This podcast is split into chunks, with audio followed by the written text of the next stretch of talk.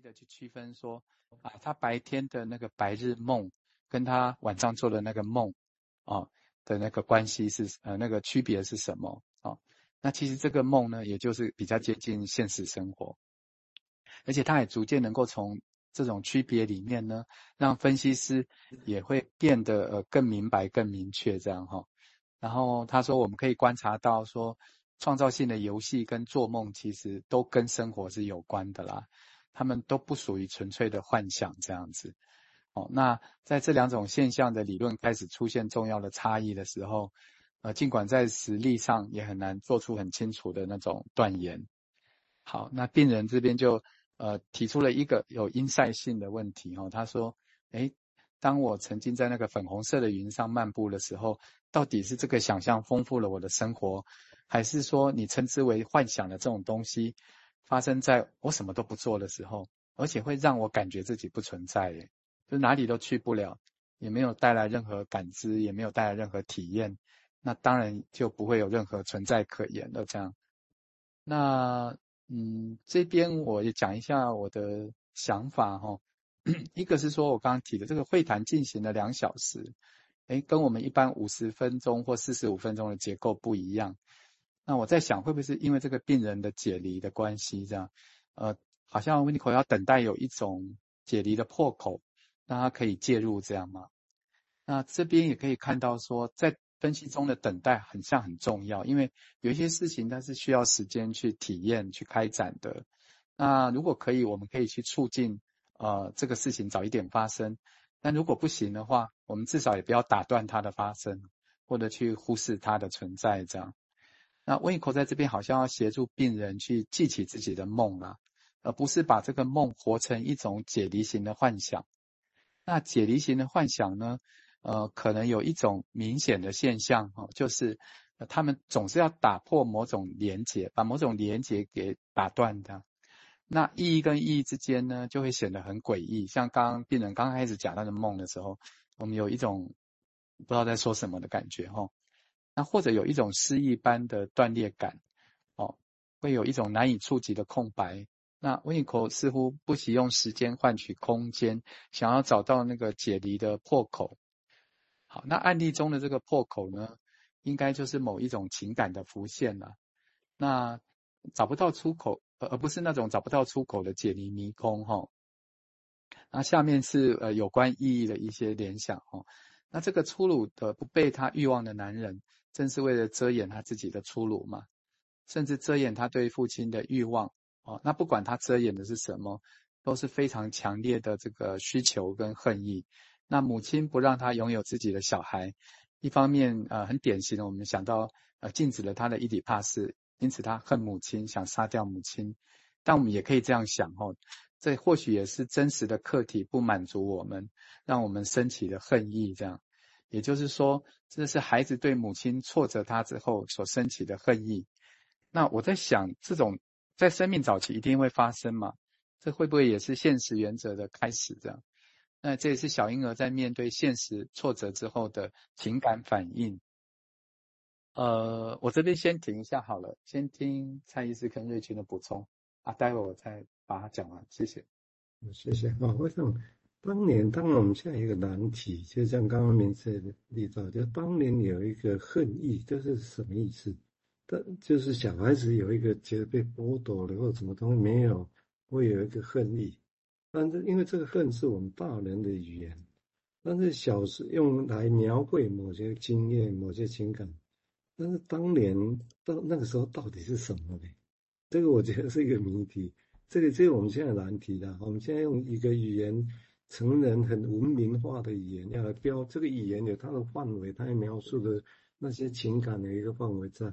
但是当年那些是这样就可以真的是等于吗？这是一个难题的哈。但是显然，当我们有时候也必须，除非有新创字眼哦，我们更当然更明确的时候，不然我们在理解上是的确会有这样的一个困难哦。我这样提醒只是说，那大家不不要太快把它等同起来啊。哦现在请您瑞金谈谈想法，谢谢。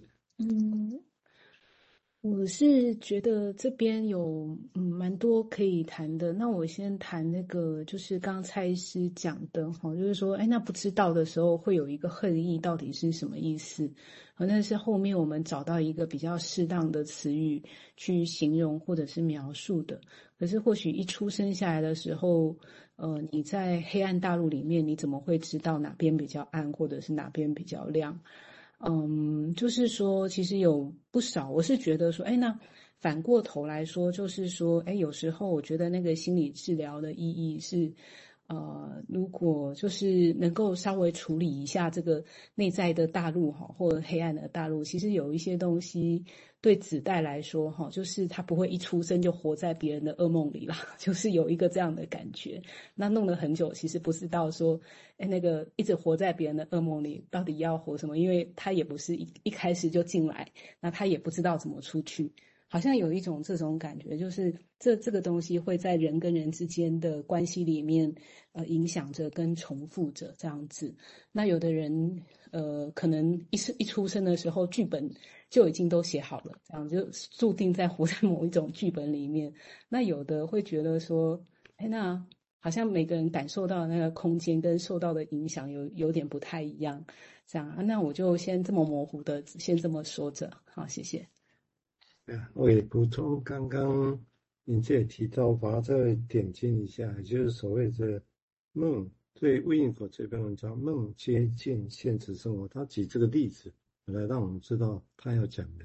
哦，哎，奇怪，反正梦里面的情境，反而实质上接近他现实生活心里面的想法，但是白日梦反而让他一直远离这些现实。啊，我想这是这一篇他讲这个梦跟。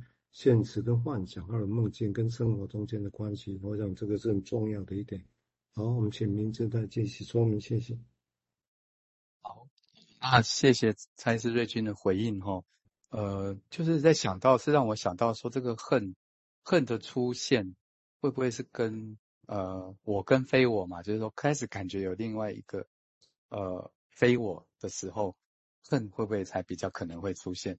那瑞军讲那种比较早期的黑暗大陆，那个又是什么呢？在那个时候，如果遇到了一些挫折，感受到了又是什么感觉的的那个意思哈。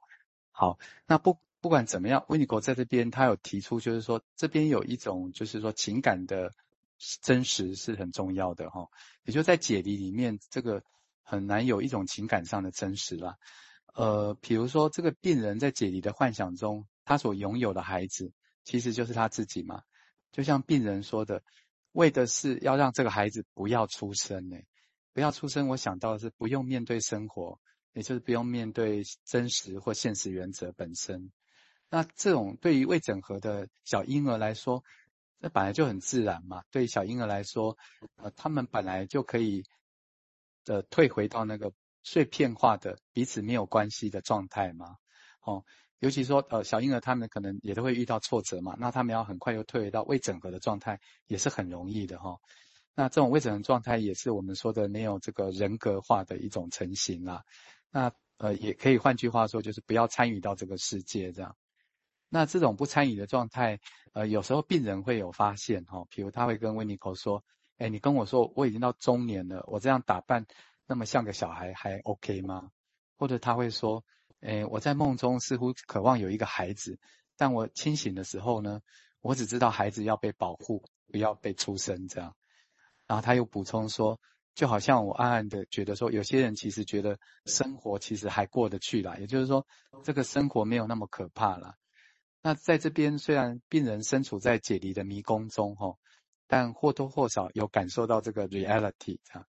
那当然，他也感受到被解离困住了自己的那种不合时宜，就像他说，他被他的打扮、幼稚的打扮困住一样，哦，或者说现实生活其实也不一定真的都那么困难，呃，有时候对我们早期来说真的很困难，但但我们好像还会卡在那种困难里面，对后续的困难其实都很难再往前走，哦。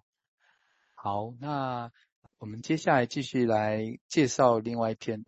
因为呃，讲到解离，我就记起说，维尼口好像在另一篇文章有谈到解离，那刚好他这边谈到的是原初解离嘛，所以我就去找了维尼口这一篇之前三峰也有谈到的原初情感发展的这篇文章，啊、呃，来看看这个早期的解离到底是什么东西。